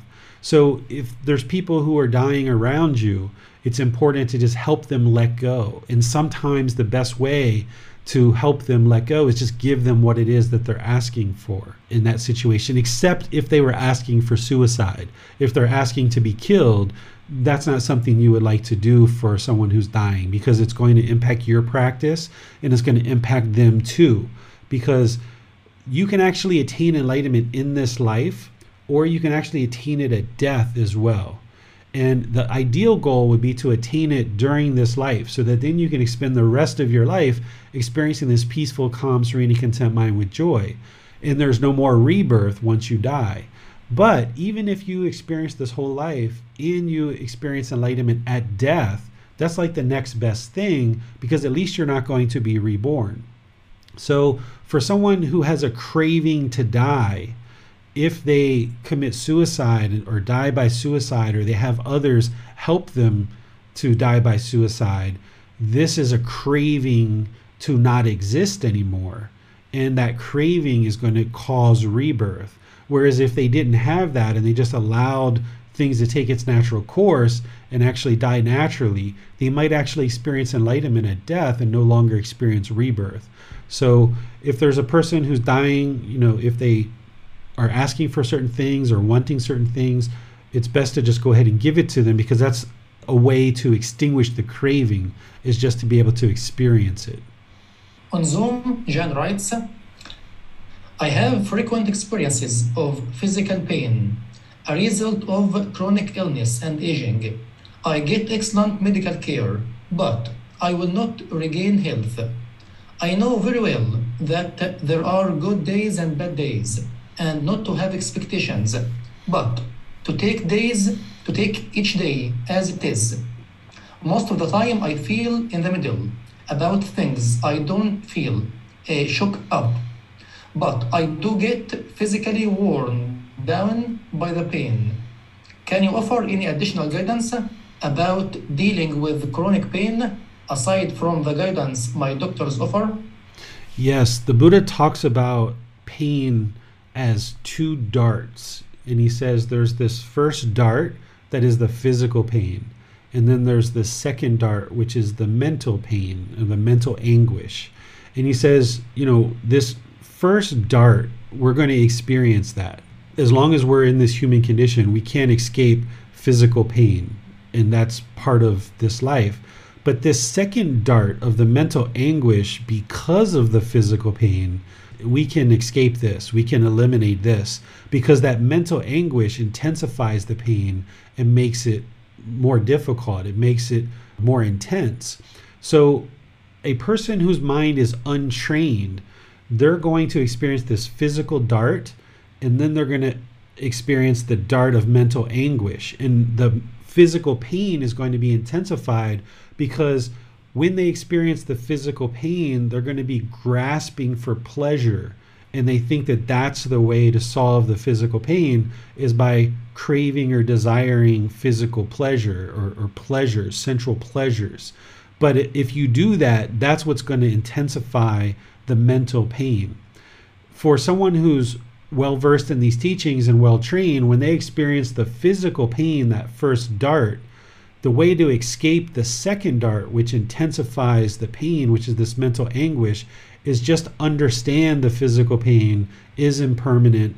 Don't grasp or crave for sensual pleasures, and just understand the physical pain and sit with it, breathe through it, understand that this is part of the human condition. Don't allow the mind to grasp and crave for permanent pleasure or permanent comfort, because that's only going to intensify this mental anguish, and it's going to create more pain, because you're not just experiencing the first dart, you're experiencing the second dart too. That second dart is experienced because the mind is craving permanence, it's craving sensual pleasures. So if you can diminish and eliminate the mental anguish through not having craving, desire, attachment, you'll still experience that first dart. You're still going to experience the physical pain, but it can be minimized by not allowing the mind to crave for sensual pleasures. Well, if we experience discontentedness when those who are around us uh, die, this is because we, the mind, have craving to them. So the question is, why some people experience discontentedness when they see a, a cat was crossing the sea and a car hit it? It's the same thing, is that there's some craving, desire, attachment in the mind. Maybe it's not to the object, to the person, but they might be craving to only see pleasant things, you know, rainbows and butterflies, and the mind is craving through the eyes to only see agreeable, pleasant things. And then when it sees this disagreeable thing where an animal gets injured and, and dies, the mind could be craving to see pleasant things. That's what it's actually craving, not the actual being itself, because it doesn't even know the being. It might be craving for all animals to never experience pain.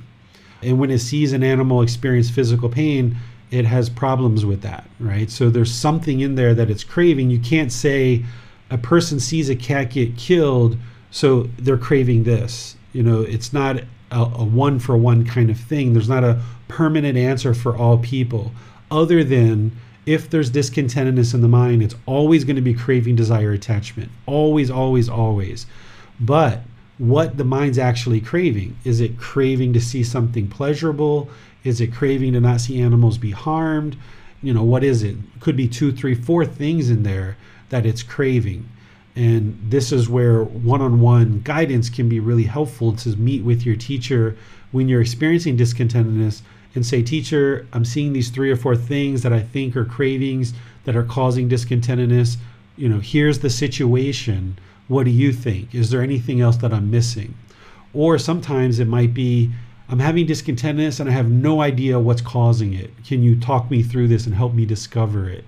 And that's where someone who understands the path more than you is able to help you, to guide you through discovering what it is that you're craving, desire, attached to. And then as you do that a few times, then you'll become really good at it, and you won't need to do that with every single time that you experience discontentedness, but you'll build this skill and this ability to be able to identify your own cravings, identifying your own attachments. This is a skill, just like meditation. You need to build that skill.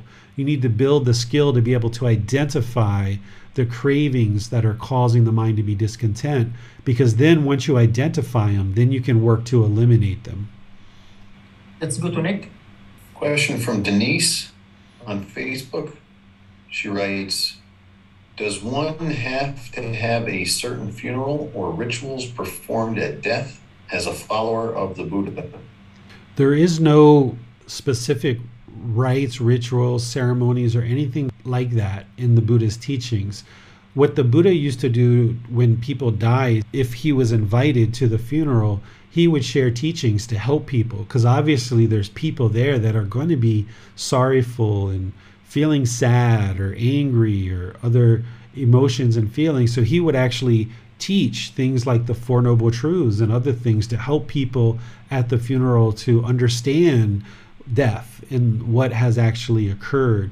But he didn't have any kind of preparation of the body or anything like this that he taught as part of his teachings that needs to be done in order to kind of send a body off. Because if he had something like that, that would be permanence, right? Like if he had like one set way of how to actually take care of these things, this would then be permanence. So each individual culture, each individual person is going to do things differently.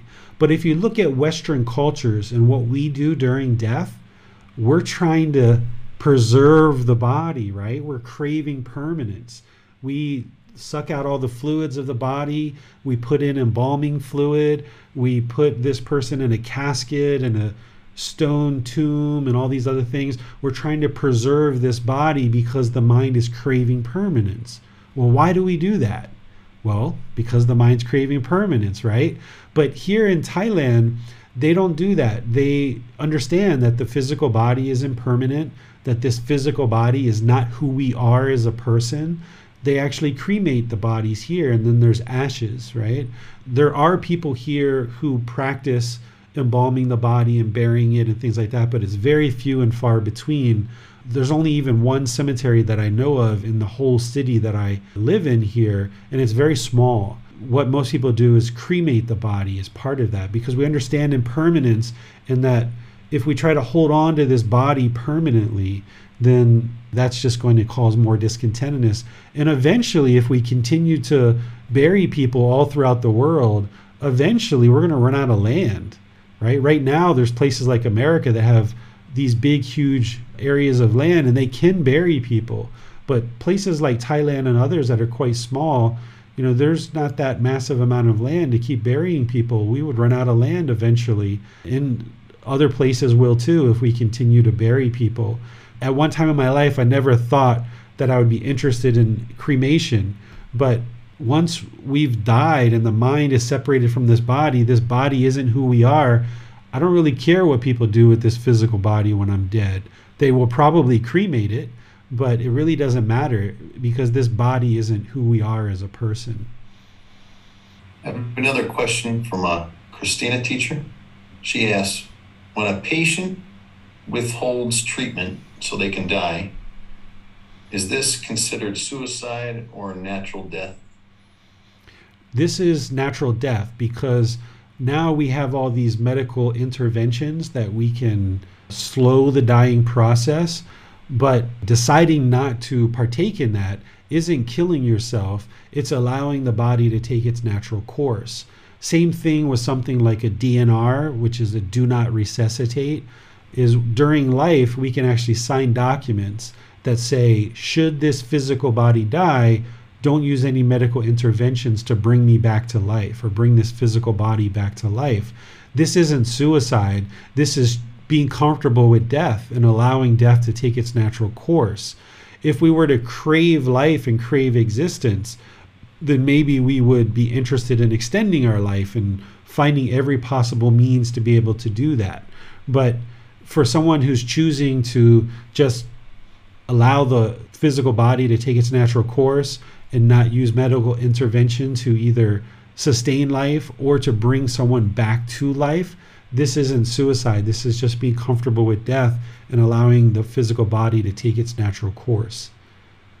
Okay, teacher, for clarification, is uh, intervention okay, medical intervention, when, when the person is, uh, say, they are um, unconscious and unable to speak, if, is it okay to give them medical uh, intervention to bring them back without their okay ahead of time? Yes, if we would like to do that, because nowadays we have advances in technology that we can bring people back to life, or we can use medical intervention to extend life, and that can be a choice that we make now that we have that available to us. But if somebody is choosing not to participate in that, in terms of as an individual patient, they say, I'm not interested in this medical intervention, just let the physical body die, this is not a suicide. This is someone choosing not to use medical intervention. But if somebody chooses to use medical intervention to extend their life, that's fine too, because then they get more time to be able to train their mind and get to actual enlightenment. Thank you, teacher. Mm-hmm. You're welcome. Well, I have a question out of curiosity. Uh, now we know that there is a new Buddha will arise, but was this the same? Was this the case at the time of Gautama Buddha? So his students knew that he was a Buddha. Were they able to expect or know that there will be a Buddha who will arise? Gautama Buddha shared during his lifetime that there would be another Buddha that would arise. He knew that. He knew that his teachings were being shared in the world and that they would help countless people during his lifetime and after his death. But he knew that his teachings were going to slowly degrade over time. His ultimate goal was to share his teachings with the entire world. But during his lifetime, it wasn't possible because all the world didn't speak the same language. We had many different languages two thousand five hundred years ago, and travel throughout the world wasn't as easy as it is today. So the Buddha described during his lifetime that there would be a new Buddha that would arise and that would restore his teachings back into the world in such a way that all of humanity would be able to actually attain enlightenment through gradually progressing. The level of detail that he actually shared during his life is not one hundred percent agreed upon. There's teachings in the Pali Canon that kind of share to a certain level of degree, but then there's other teachings and other collections of his teachings that give increasing amounts of detail. There's this increasing amount of detail where he explains what's called the five disappearances. And he talks about these five things that will occur that lead to the arising of this new Buddha. And he talked that from the time of his death, which was in four eighty-three B C E, he said it would be two thousand five hundred years when this new Buddha would arise. And that was in two thousand seventeen of the current age. And he said that from that two thousand five hundred years of time, that there would be these five five hundred year cycles that would occur. And from the time of his death, the first five hundred years, he said that there would be lots and lots of people that would attain enlightenment. They would be really deep and connected. There'd be lots of unity, and a lot of people would continue to attain enlightenment for the first five hundred years after his death. The second five hundred years, he said people would be really good in meditation. The third five hundred years, he said people would be really good at scholarly work and understanding his teachings in a scholarly sense. And then the fourth five hundred years, he said people would be really good at generosity and sharing money in order to propagate his teachings in the world. And then the fifth five hundred years, which is what we just ended in two thousand seventeen, he said that in those five hundred years, the ordained practitioners and household practitioners would be arguing amongst themselves about what his teachings were and what they actually are. And there would be this just proliferation of arguments and divisions, and there would be all this confusion around what his teachings actually were. And then that's when a new Buddha would arise and restore his teachings back into the world in such a way that people could deeply understand them, and all of humanity would be able to attain enlightenment from that point forward. So when we look back over the last two thousand five hundred years, these five 500 year cycles is exactly what occurred. Uh, right now, uh, we're in that period of time where, yes, ordained practitioners and household practitioners are arguing left and right, you know, complaining about they know the teachings or this person knows the teachings, and everybody disagreeing about what the teachings are. You only need to spend five minutes on Facebook and all the different Buddhist groups to be able to know that and know that the Buddha was one hundred percent true about that. Then the fourth five hundred year cycle is when people were very good in practicing generosity. This was when a lot of the temples here in Thailand were actually built. People were giving a lot of land and money. When you look at the time frame of when the temples were built, pretty much all of them were built in that time frame. And then during that period of time, the third period where the scholarly works were happening, this is when a lot of the scholarly works like the Dhammapada and commentaries were coming out and were shared. And it happened exactly the way the Buddha taught. And then during the second period where we talk about meditation, this is during the period of time when Jesus was actually alive, and prayer and meditation were actually talked about in the Bible quite a bit. There's actually twenty different references to meditation in the Bible. People don't realize this, but the Holy Bible actually has over twenty different references to meditation in the actual Bible. And then from all of that, you know, it's very easy to see that all of that came true, so that we can surmise that during that first five hundred years, there must have been a whole lot of people that attained enlightenment, because the teachings were very vibrant in the world, with the Buddha having just arisen and all these enlightened beings that he helped to get to enlightenment. They would have been able to share the teachings in that first five hundred years. But because of impermanence, his teachings would slowly decline and degrade from there. So now we're in that period of time where it's time to restore the teachings back into the world in such a way that all of humanity can actually experience enlightenment. And we're at a point in time in history where this is actually possible. Because before, with all the different languages and the lack of travel, we weren't able to experience the spreading and sharing of these teachings in a common language that everybody in the world would be able to ultimately understand.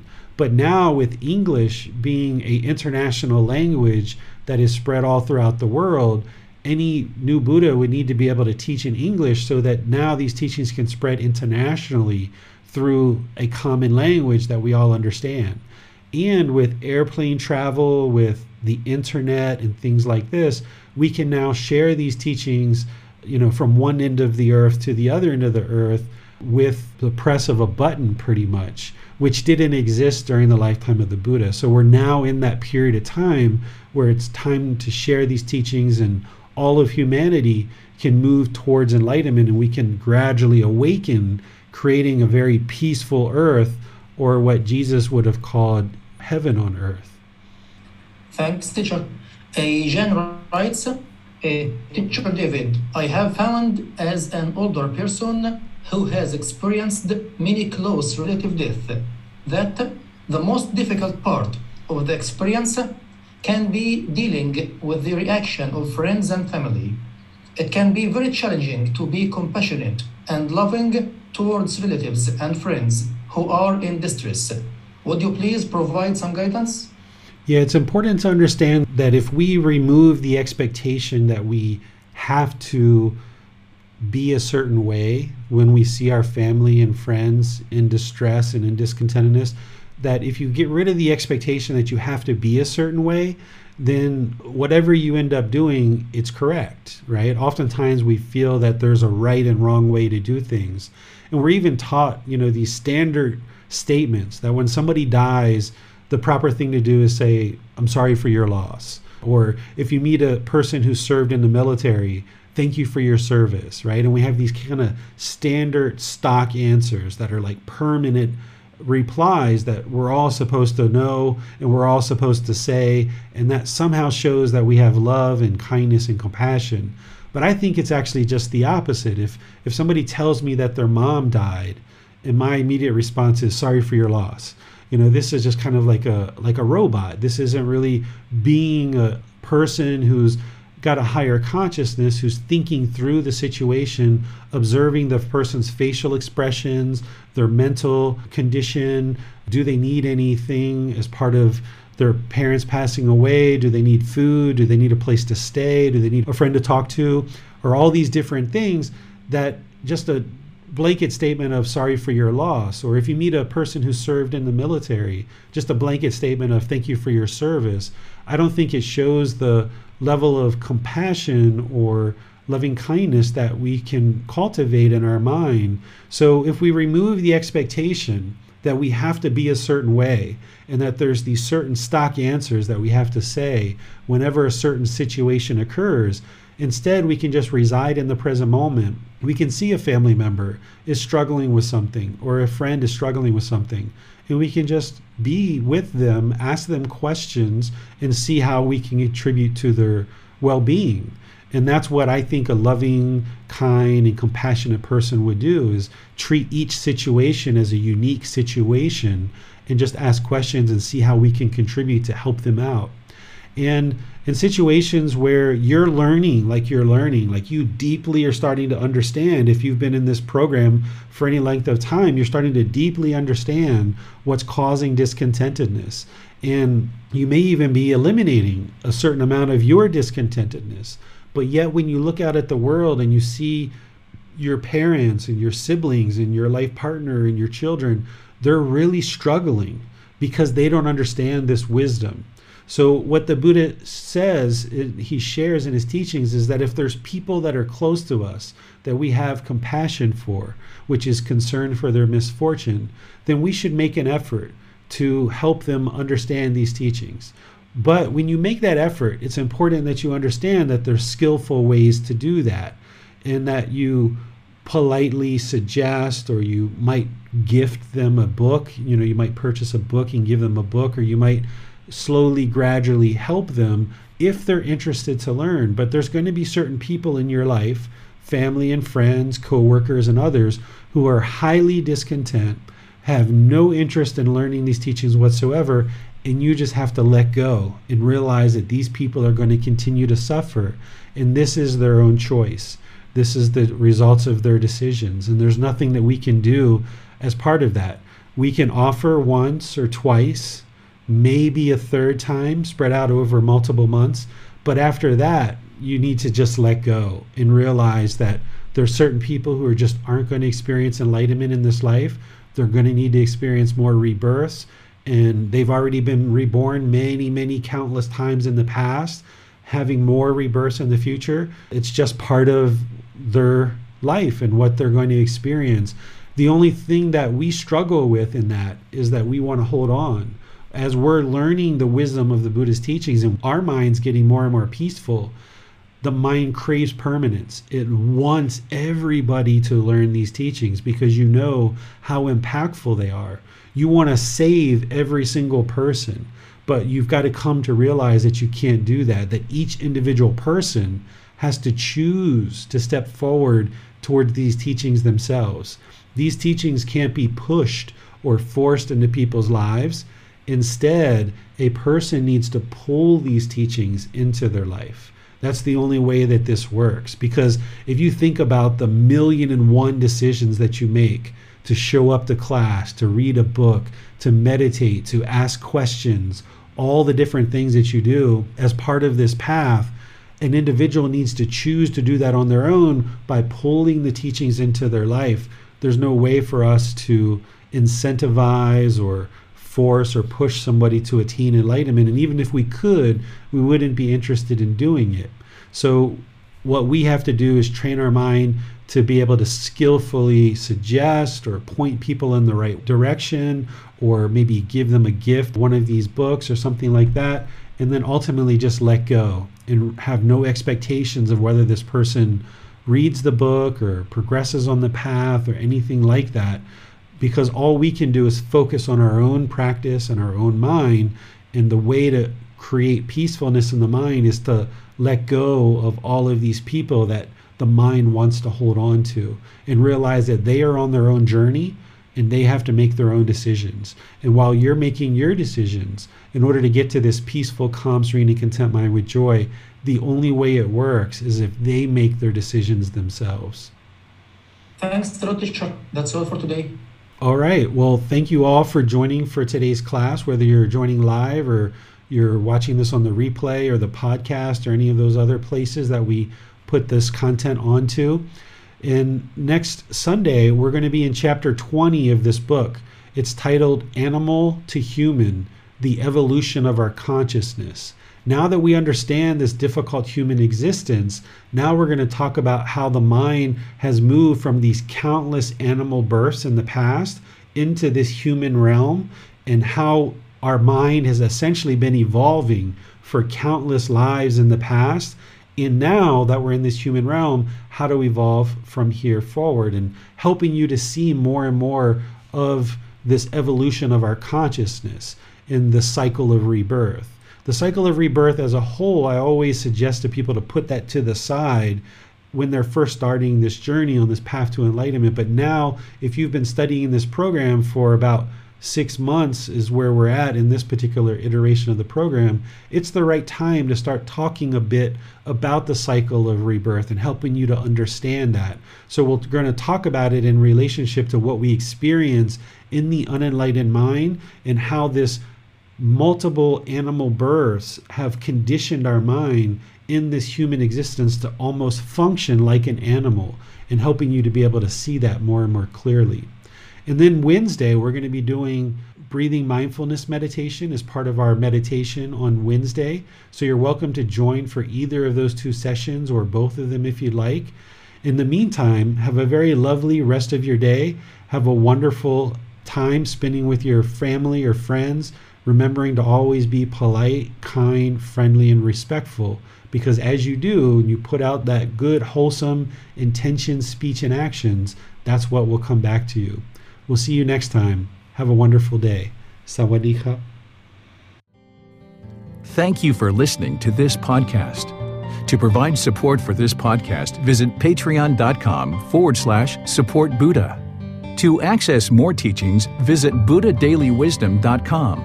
There, you will discover a full range of courses, retreats, and online resources to assist you on the path to enlightenment. Remember to establish a daily, consistent meditation practice, along with learning and practicing these teachings. A well-developed meditation practice is the foundation in which to train the mind to attain enlightenment.